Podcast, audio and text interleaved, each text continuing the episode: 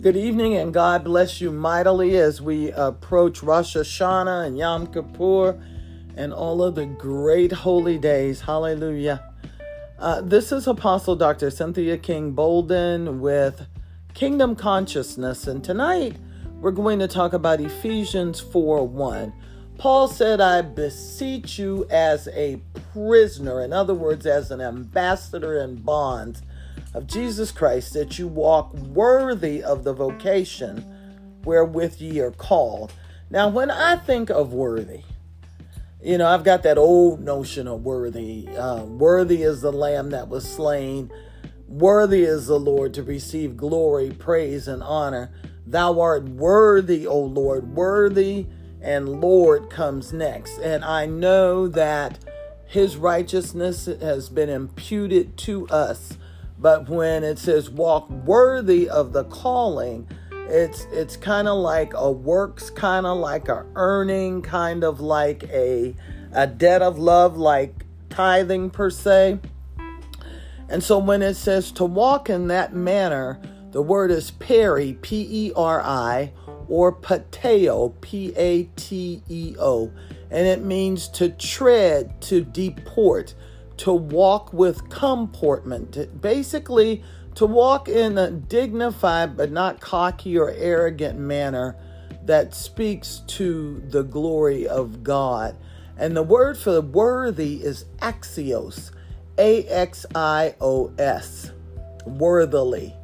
And then the word for calling interestingly enough, is kaleo, K A L E O, which means an invitation. Many a day I thought that when this said, Walk worthy of the vocation wherewith ye have been called, I thought of the fivefold apostle, prophet, uh, evangelist, pastor, teacher.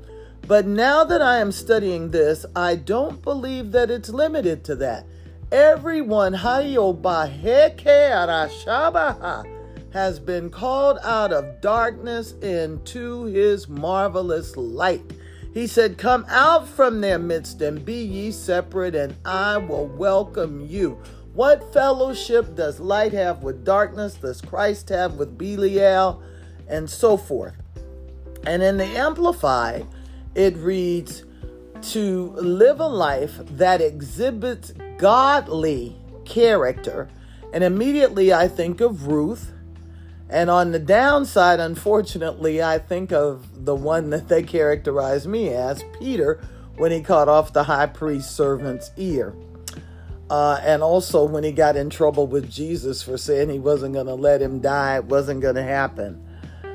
Uh, and also, it talks about living a life of moral courage. Well, Joshua was told to be strong and courageous as I was with Moses, so shall I be with you. Moral courage. And that kind of, uh, in a backdoor way, hits David because God said David was a man after his own heart.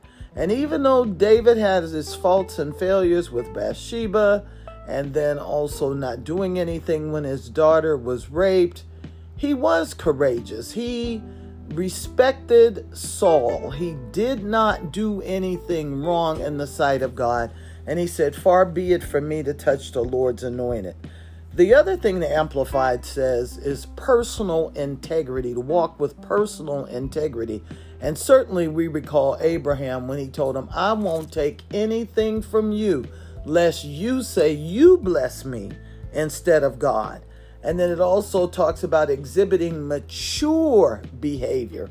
And we know that the Word of God says that at age 12, when Jesus was teaching in a synagogue, the Word of God says that he was full of wisdom and stature.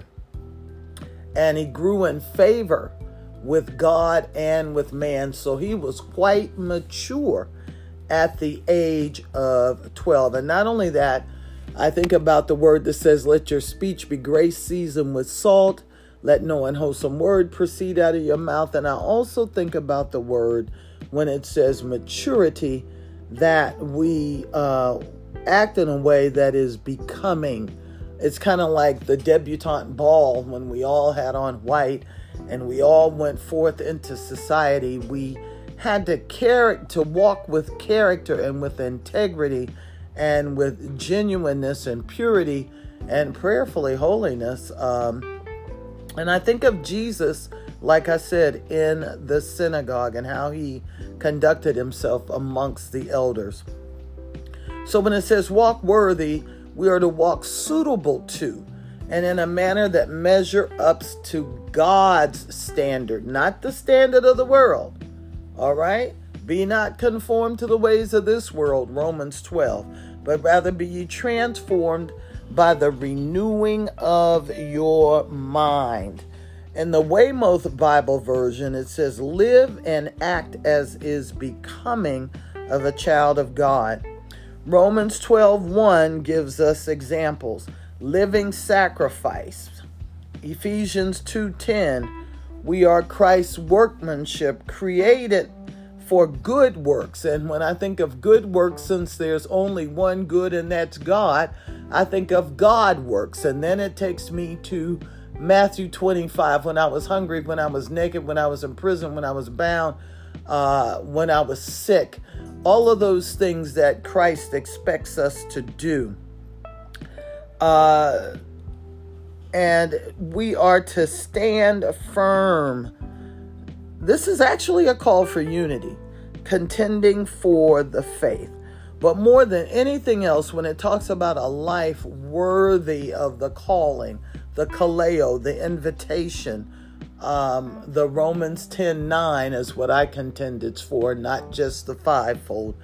I think about Enoch walked with God and he was no more. I think about Elijah caught up in the chariots of fire.